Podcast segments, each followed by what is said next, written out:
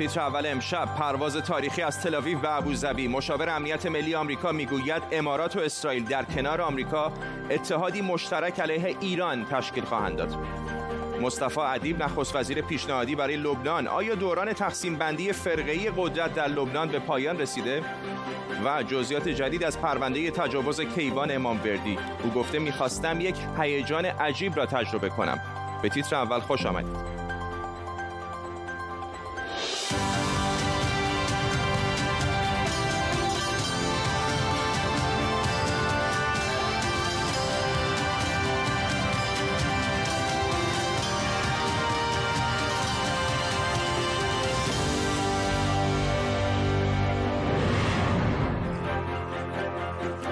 سلام بر شما. در یکی از تاریخی ترین روزها در خاورمیانه اولین پرواز مستقیم و تجاری بین اسرائیل و امارات متحده عربی ساعتی پیش در فرودگاه ابوظبی به زمین نشست.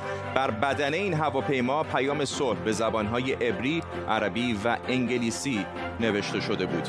این گرم شدن ناگهانی و همه جانبه روابط اسرائیل و امارات برای منطقه و ایران چه معنا مفهومی داره؟ در طول نیم ساعت آینده به کمک تیمی از خبرنگاران و کارشناسان سعی می‌کنیم به این سوال جواب بدیم. اول از همه بریم به تل نقطه آغازین این پرواز. همکارم بابک اسحاقی از اونجا با ماست. بابک واکنش‌ها در اسرائیل چه بوده به این؟ اولین پرواز تجاری از تل و ابوظبی. بله فرداد امروز برای اسرائیل روز بسیار بزرگ مهم و تاریخی هستش به دو دلیل. ابتدا پرواز الال شرکت هواپیمایی اسرائیل که به طور مستقیم برای اولین بار در تاریخ اسرائیل به سوی ابوظبی پرواز کرد و دوم آنکه در حین این پرواز با اجازه رسمی عربستان سعودی یکی از مهمترین کشورهای عرب این پرواز وارد حریم هوایی عربستان شد و از طریق آسمان عربستان به ابوظبی رسید. پس از اینکه چرخهای این هواپیما بر زمین نشست من امروز در فرودگاه بنگوریون تلاویف بودم و گزارش می‌دادم. تمامی کارکنان الال و مردمی که آنجا بودن همه دست زدن و شوق و ذوق و شادی و خورسندی خودشون را نشون دادن. اسرائیل این روابط را بسیار مهم تلقی می‌کنه و اون را آغازی برای روابط دیگه با کشورهای دیگه مانند عمان، بحرین، سودان و همچنین عربستان سعودی می‌دونه. رئیس شورای امنیت ملی اسرائیل میر بن شبات که در این هواپیما هست گفتش که فرصت های بالقوه همکاری میان اسرائیل و امارات اکنون دیگه هیچ حد و مرزی نمی‌شناسه. او این سخنان را ساعتی پیش در یک سخنرانی که اتفاقا به زبان عربی در ابوظبی عنوان کرد و در ادامه گفتش که عادی سازی روابط میان اسرائیل و امارات تحقق یک رویا بود. ممنونم از تو بابک اسای خبرنگار ما در تلاویو کمی بعد از همین حرفای آقای بن شبات رابط اوربرایان مشاور امنیت ملی آمریکا هم بلافاصله بعد از ورود به فرودگاه ابوظبی گفت امارات و اسرائیل به همراه آمریکا جبهه متحد علیه ایران تشکیل خواهند داد. امارات متحده عربی و اسرائیل با هم بیش از هر زمان دیگری امنیت خواهند داشت. این دو کشور به همراه آمریکا جبهه متحد علیه ایران تشکیل خواهند داد. دقایق پیش هم نتانیاهو نخست وزیر اسرائیل از مقامات اماراتی برای دیدار رسمی از این کشور دعوت کرد.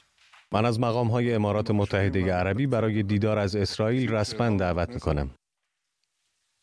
اما این نگاه بندازیم به جزئیات بیشتری از این پرواز. پروازی تاریخی که امروز یک هیئت آمریکایی و اسرائیلی رو از فرودگاه بنگوریون تلاویو به امارات متحده عربی برد. شماره پرواز رفت 971 بود که کد تلفن بین الملل امارات و برگشتش هم 972 که کد اسرائیل واژه صلح به زبانهای عربی، عبری و انگلیسی روی بدنه این هواپیما نقش بسته بود. این پرواز 3 ساعت و 20 دقیقه طول کشید. قبل از این مسافران باید با استفاده از مسیرهای غیر مستقیم حدود 7 ساعت در راه می بودند ماجرای جالب هم این که این پرواز از فراز آسمان عربستان سعودی هم عبور کرد همونطور که روی نقشه می‌بینید. امارات متحده عربی از مراکز مهم مسافرت هوایی به مقاصد دوردست جهان و امکان پرواز مستقیم از اسرائیل به امارات می‌تونه فرصت های اقتصادی مهمی رو برای بخش حمل و نقل اسرائیل به وجود بیاره. جرد کوشنر داماد دونالد ترامپ و مشاور کاخ سفید هم که ریاست گروه آمریکایی مسافران این پرواز رو به عهده داشت گفته این یک پرواز تاریخیه. اما چرا این پرواز تاریخی به حساب میاد؟ دلیلش برمیگرده به اختلافات دیرینه بین کشورهای عربی و اسرائیل بر سر مسئله فلسطین. صلح با اسرائیل از نظر بعضی از کشورهای عرب و مسلمان که البته حالا به نظر میاد تعدادشون خیلی زیاد نیست خیانت به مردم فلسطین به حساب میاد. مخالف اصلی حالا ایران شده. اما اولین کشور عربی که با اسرائیل صلح کرد مصر بود. باز هم با میانجیگری آمریکا و در قراردادی معروف به کمپ دیوید که در سپتامبر سال 1978 به امضای طرفین رسید. مراسم رسمی توافقنامه عادیسازی روابط امارات و اسرائیل هم قرار ماه دیگه در واشنگتن دی سی برگزار بشه و شاید اونطور این آغازی باشه برای عادیسازی های بیشتر بین اسرائیل و کشورهای مسلمان. مسعود الفک مدیر بخش فارسی وبسایت العربیه از دبی با مساق الفک چند روز پیش که با شما صحبت می کردم صحبت از این بودش که آیا این واکنش ها در منطقه به عادی سازی روابط امارات و اسرائیل مربوط به ایران میشه یا نه؟ الان به نظر میاد با صحبت که آقای جرد کوشنر در فرودگاه ابوظبی کرد و همینطور صحبت که مشاور امنیت ملی آمریکا در ابوظبی کرد ایران یکی از نقاطی هستش که امیدوار هست ایالات متحده که به کمک اسرائیل و عربستان یک اتحادی علیهش تشکیل بشه. بله سلام خدمت شما و بینندگان گرامی. مسلما این مقام آمریکایی منعکس کننده موضع خود امارات نیست. امارات خودش موضع خودش رو اتخاذ می‌کنه. اگر به سخنان آقای قرقاش وزیر مشاور در امور خارجه امارات که چند وقت پیش در این باره صحبت کرده بود گفته بود که صلح امارات و اسرائیل بر علیه ایران و یا بر علیه هیچ کشور دیگری نیست. شما گفتید که ایشون امیدواره. پس شاید این یک امیدواری هست فقط. من فکر می‌کنم که امارات بسیار زیرکتر از اونیه که بخواد وارد یک نوع زده بندی بشه که در حقیقت بخواد تشنج رو در منطقه ایجاد بکنه. امارات در حقیقت در جستجوی منافع خودش هست. خب شاید امارات نخواد ولی حرفایی که مقامات ایران دارن می‌زنن در تهران و حرفایی که مقامات آمریکایی و اسرائیلی امروز در فرودگاه ابوظبی زدن به نظر میاد یه سیگنال خیلی روشن داره به تهران میفرسته. به نظر من هر کسی از زن خود شد یار من. در این وسط مسلما هر کس موضع خودش رو از زاویه‌ای که به مسئله نگاه می‌کنه منعکس می‌کنه. در این رابطه هم همینطور. امارات موضع خودش رو داره ایران از زاویه خودش به مسائل نگاه می‌کنه با آمریکا هم همینطور. اما من معتقدم که امارات در واقع گام مهمی به سود مسئله فلسطین برداشته. و ایران هم وقتی در رابطه با مسئله صحبت می‌کنه بیشتر در رابطه اینکه احتمال داره این مسئله خطری برای امنیت ملی ایران باشه داره به مسئله می‌پردازه نه از زاویه مسئله فلسطین. لذا من معتقدم الان در این شرایط باید منتظر باشیم ببینیم که گام های بعدی چه خواهد بود. فکر می‌کنم گام های بعدی به نفع صلح و آرامش در منطقه خواهد بود. مسعود الفک مدیر بخش فارسی وبسایت العربی از دبی ممنونم از شما. رئیس جمهوری آمریکا شهردار دموکرات پورتلند رو متهم کرده که به معترضان اجازه داده دست به آشوب بزنند در درگیری بین طرفداران ترامپ و معترضان علیه تبعیض نژادی در این شهر چندین نفر زخمی و یک نفر کشته شده. از طرف دیگه جو بایدن نامزد دموکرات ها گفته ترامپ هوادارانش رو به خشونت تشویق می‌کنه. فرماندار ویسکانسین هم از ترامپ خواسته برنامه سفرش رو به اونجا تغییر بده. پریسا فرهادی از کنوشا در ویسکانسین با ماست. پریسا چقدر امکان داره که آقای ترامپ به حرف فرماندار ویسکانسین گوش کنه؟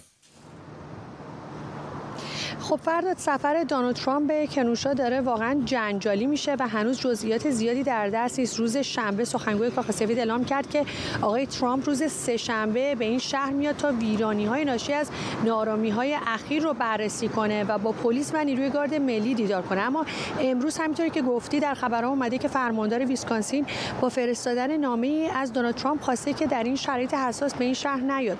او در نامش به ترامپ گفته که حضور شما به نارامی های این شهر کمک نمی‌کنه و گفته همیشه در زمان انتخابات از کاندیداهای ریاست جمهوری و همایش های انتخاباتی در این شهر استقبال شده. اما فکر کنم بهتر آقای ترامپ زمان دیگری رو برای سفر به کنوشا این بار انتخاب کنه.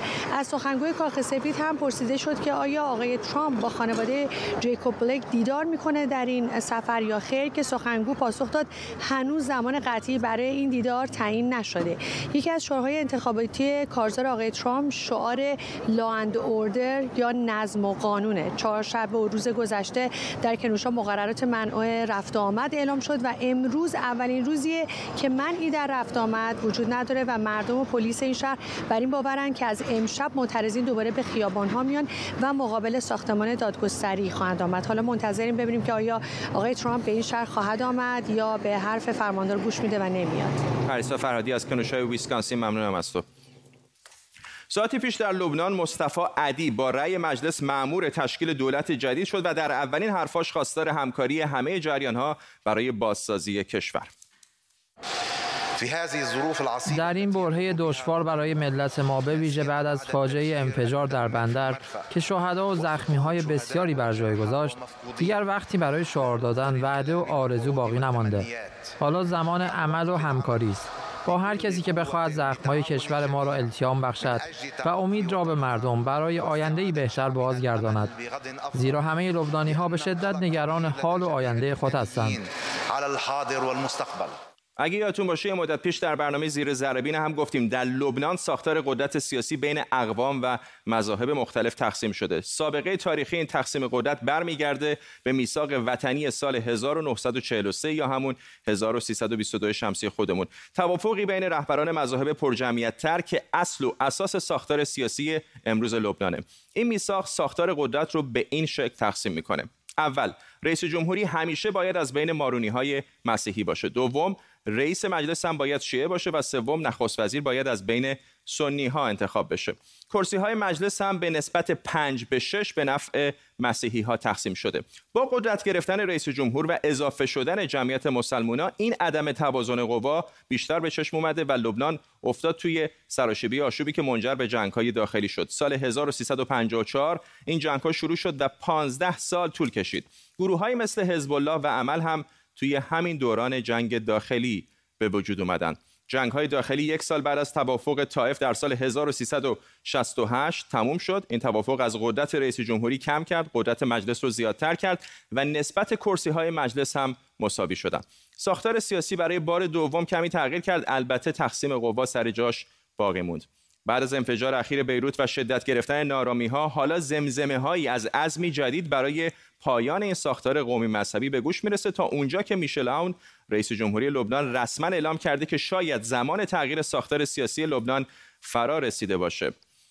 علی سعدزاده تحلیلگر مسائل خاورمیانه از فرانکفورت آلمان با ماست. آقای سعدزاده پیش از اینکه بریم به ساختار پیچیده سیاسی لبنان برسیم یکم در مورد این آقای ادیب به ما بگید. آقای ادیب مردی 48 ساله یک پروفسور حقوق هست. واقعا حقوقدان بسیار مبرزی هست. استاد دانشگاه های فرانسه و لبنان بوده با یک خانم فرانسوی مزدوج هست. پنج تا بچه داره. هفت سال هست که سفیر بیروت در آلمان هست و خودش معتقد هست که به هیچ نیروی سیاسی وابسته نیست. با اینکه مدتی رئیس دفتر آقای نجیب میقاتی نخست وزیر اسبق لبنان بوده. همونطور هم که سخنرانیش رو الان شما پخش کردید بعد از اینکه انتخاب شد به نخست وزیری گفت امیدوارم که گروه های سیاسی دعواهای سابقشون کنار بگذارن و سریعا برای حل مسائل لبنان بیان چون ما زیاد وقت نداریم. با اینکه از 120 نماینده پارلمان 90 تا بهش رأی دادن باید ببینیم که آیا واقعا بهش کمک خواهند که یا نه.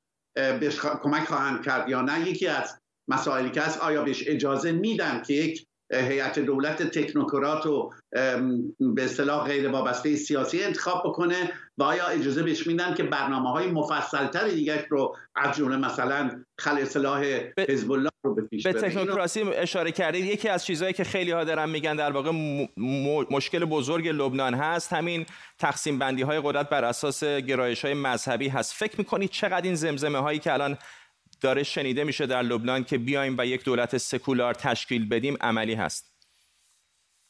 اینکه عملی هست یا نه اینو آینده باید ثابت کرد. پاسخ این رو نمیشه داد. ولی اینکه این خواست مردم لبنان هست یا خواست تظاهر کنندگان هست که باید این سیستم پایان پیدا کنه این واقعیتی است و به همین علت هم هست که آقای میشل آون نخست وزیر آمده این حرف رو زده. نه تنها او آقای نبی بری رئیس پارلمان رئیس حزب عمل که حزب شیعی هست آمده این حرف رو زده و جالب این است که حتی آقای حزب نصرالله رئیس حزب الله هم گفته ما راجع به تغییر قوانین به اصطلاح سیاسی مقاومتی نشون نمیدیم. یعنی در حقیقت همه اینها تشخیص دادن که مردم لبنان جامعه بین میگن این گونه تقسیم سیاسی قدرت بر اساس طائفی و مذهبی بایستی از بین بره. ولی همونطور که شما می‌دونید بایستی که قانون اساسی تغییر کنه و برای تغییر قانون اساسی بایستی رفراندوم بذارن و در این رفراندوم بایستی که مردم را آماده کنن. ولی خب این رفراندوم موقعی انجام میشه که ما یه دولت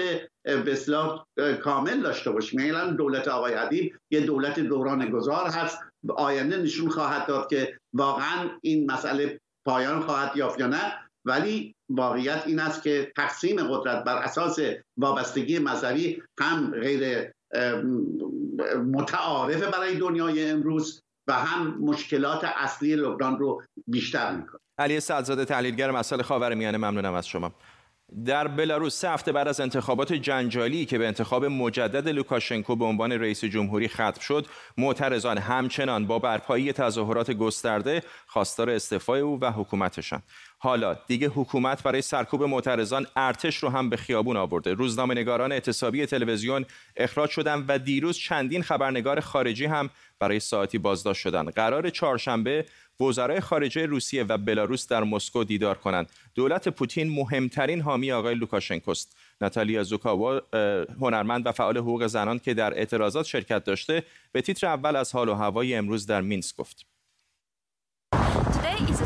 امروز بیستمین روز اعتراضات. خیلی از خبرنگاران دستگیر شدند صدها نفر از معترضان هم دستگیر شدند در روزهای شنبه و یک شنبه تظاهرات عظیمی علیه دولت برپا شد و معترضان خواستار انتخابات آزاد شدند که روز شنبه با راهپیمایی زنان علیه خشونت پلیس همراه بود.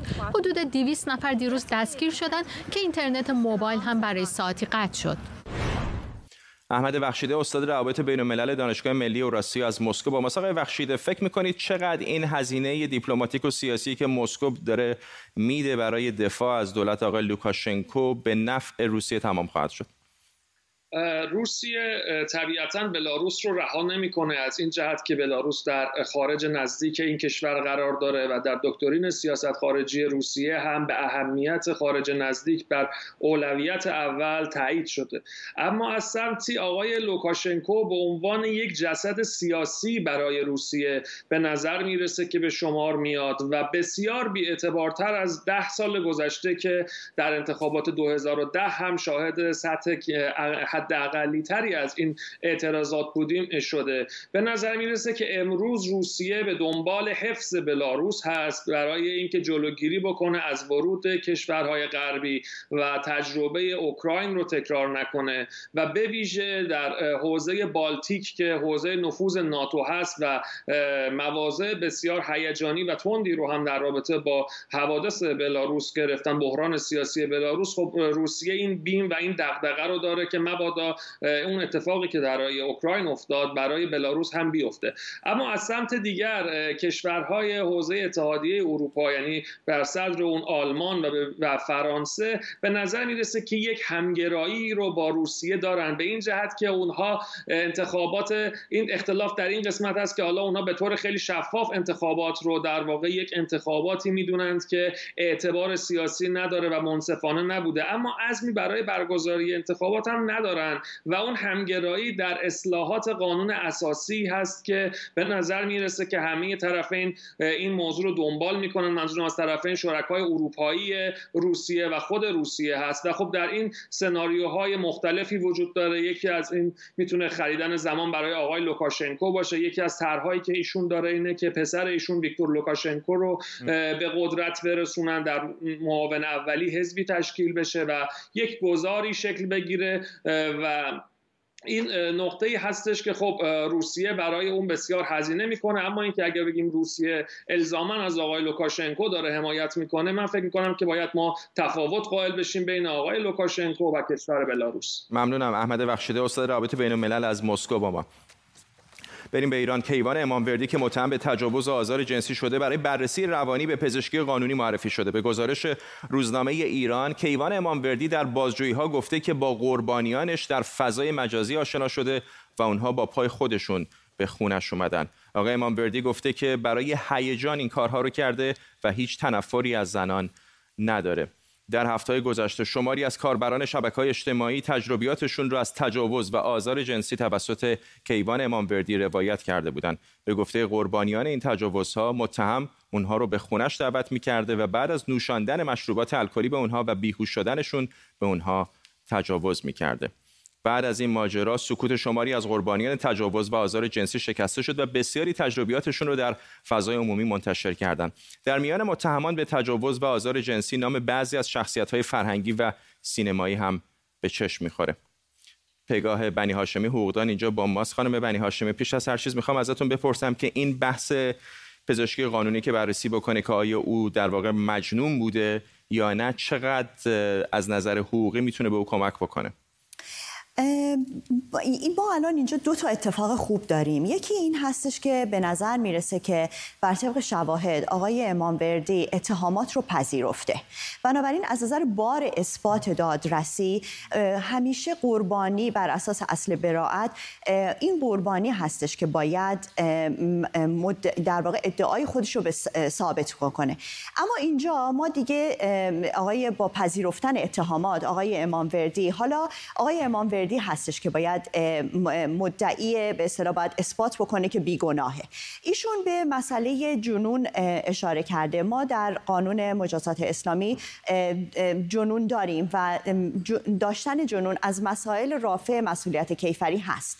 ایشون به جنون ادواری اشاره کرده. یعنی اینکه در یک زمانهایی مشکلی نداره و بهش میگن زمان افاقه و در زمان دیگه دچار یک جنونی هستش که می‌تونه بهش کمک بکنه رافع مسئولیت کیفریه. اما مسئله خبر دوم خوبی که هست این هستش که الان بار اثبات این که ایشون مجنون بوده بر عهده خود آقای امام وردیه و نه قربانیان پرونده. و اثبات این موضوع هم بر طبق قوانین مجازات اسلامی اثباتش زیاد کار آسانی نیست. به چه دلیل؟ برای اینکه کسی که همیشه دچار بیماری جنون هست اثبات اون راحت تره در سیستم قوه قضاییه. ولی اینکه در زمانهایی انقدر ایشون به اصطلاح قوه ادراک و قوه این رو داشته قوه تمیز رو داشته که زندگی نرمالی داشته باشه و فقط در زمان ارتکاب جرم به اصطلاح اون ادراکی رو که باید داشته باشه نداشته این اثباتش زیاد کار راحتی نخواهد ممنونم از شما. پگاه بنی هاشم حقوقدان اینجا با ما. سپاسگزارم. اگه شما هم مثل من به سینما علاقه مندید و مجله فیلم میخوندین احتمالا اسم مسعود مهرابی رو شنیدید. مسعود مهرابی مدیر مسئول این مجله که ماندگارترین مجله سینمایی ایران محسوب میشه امروز صبح درگذشت. مسعود مهرابی دانش آموخته سینما و تلویزیون و مدیریت تولید فیلم بود و کار روزنامه‌نگاری رو از دهه 50 شمسی شروع کرد. از سال 1362 مجله فیلم رو راه انداخت که تا امروز یعنی 37 سال بعد از پایدارترین مجلات در تاریخ مطبوعات ایران. به حساب میاد یکی از ارزشمندترین کارهای مهرابی تحقیق و پژوهش درباره تاریخ سینمای ایرانه که حاصل چند کتاب مهم درباره تاریخ، کتاب شناسی، جشنواره، سینمای کودک و نوجوان و مستند در سینمای ایرانه. همکارم امید که سالها نویسنده مجله فیلم بوده اینجا با ماست. امید کمی بیشتر در مورد او بهمون بگو و مجله فیلم. خب فرداد مسعود مهرابی دو تا نقش اساسی داره در مطبوعات و سینما ایران. یک بخشش برمیگرده به پیش از مجله فیلم یعنی دورانی که کاریکاتور میکشیده یا نویسنده روزنامه ها و مجلات تقریبا میشه گفت روشنفکری بوده از جمله روزنامه آیندگان در سال انقلاب در سال 57 و بعد نقش اصلیش از سال 1362 هست زمانی که مجله فیلم رو در واقع راه اندازی می‌کنه و بعد از اون میره سراغ نوشتن کتابهایی در زمینه تاریخ سینما. کتاب های مختلفی منتشر شده از اون ماندگاریش در به خصوص به خاطر مجله فیلم بسیار مهم هست در عرصه سینما و فیلم در ایران. می‌دونم که نقش ماندگاری داشته در مطبوعات ایران خاطراتی از او ظاهرا خودت داری که می‌خوای برمون تعریف کنی. خیلی من خاطرات از مسعود مهرابی دارم ولی خب به هر مسعود مهرابی شخصیت پشت پرده مجله فیلم بود. من بیشتر با هوشنگ گلمکانی که سردبیر مجله فیلم بود در واقع به سر کار داشتم یا سر کله می‌زدیم برای اینکه همیشه روی نوشته من خط خط می‌کشید. ولی مسعود مهرابی خواهم اینجا اشاره بکنم به نقشش در مورد مجله فیلم. برای اینکه مجله فیلم در زمانی منتشر شد که اصولا چیزی به اسم سینما در ایران وجود نداشت. یعنی سالهای بعد از انقلاب بود 1362 خیلی از سینماگران ممنوع کار شده بودن خیلی در واقع سینما بسته شده بود. هیچ سیاست در واقع مشخصی در مورد سینما وجود نداشت. اولین جشنواره فیلم فجر تازه برگزار شده بود و مجله فیلم اومد یک در واقع مخاطب متوسطی را ایجاد کرد که نه خیلی روشنفکرانه بود در واقع مثل مجلات سینمایی قبل از انقلاب و نه خیلی زرد بود. یعنی در واقع یک مخاطب متوسطی را نگه داشت و در طول 37 سال این مخاطبان را نگه داشت. من بدترین خاطره ای که از مجله فیلم دارم که البته به مسعود مهرابی هم مربوط نمیشه مربوط به سالیه که 1381 از کشور خارج شدم و در اروپا در واقع آواره بودم و بعد با در واقع فینگلیش مطلبی رو نوشتم برای مجله فیلم برای نمی‌دونم که از سالگرداش بود و یکی از دوستان رو به فارسی در واقع نوشت ولی خب در مجله فیلم منتشر نشد. ولی به هر حال مجله فیلم همیشه مجله محتاطی بود و راز ماندگاریش هم از قول مهرابی این بود که ما وارد سیاست نمیشیم. ممنونم از تو. امید حبیبی همکارم با ما اینجا در استودیو. ما هم می‌رسیم به پایان تیتر اول امشب. تا برنامه بعدی بدرود.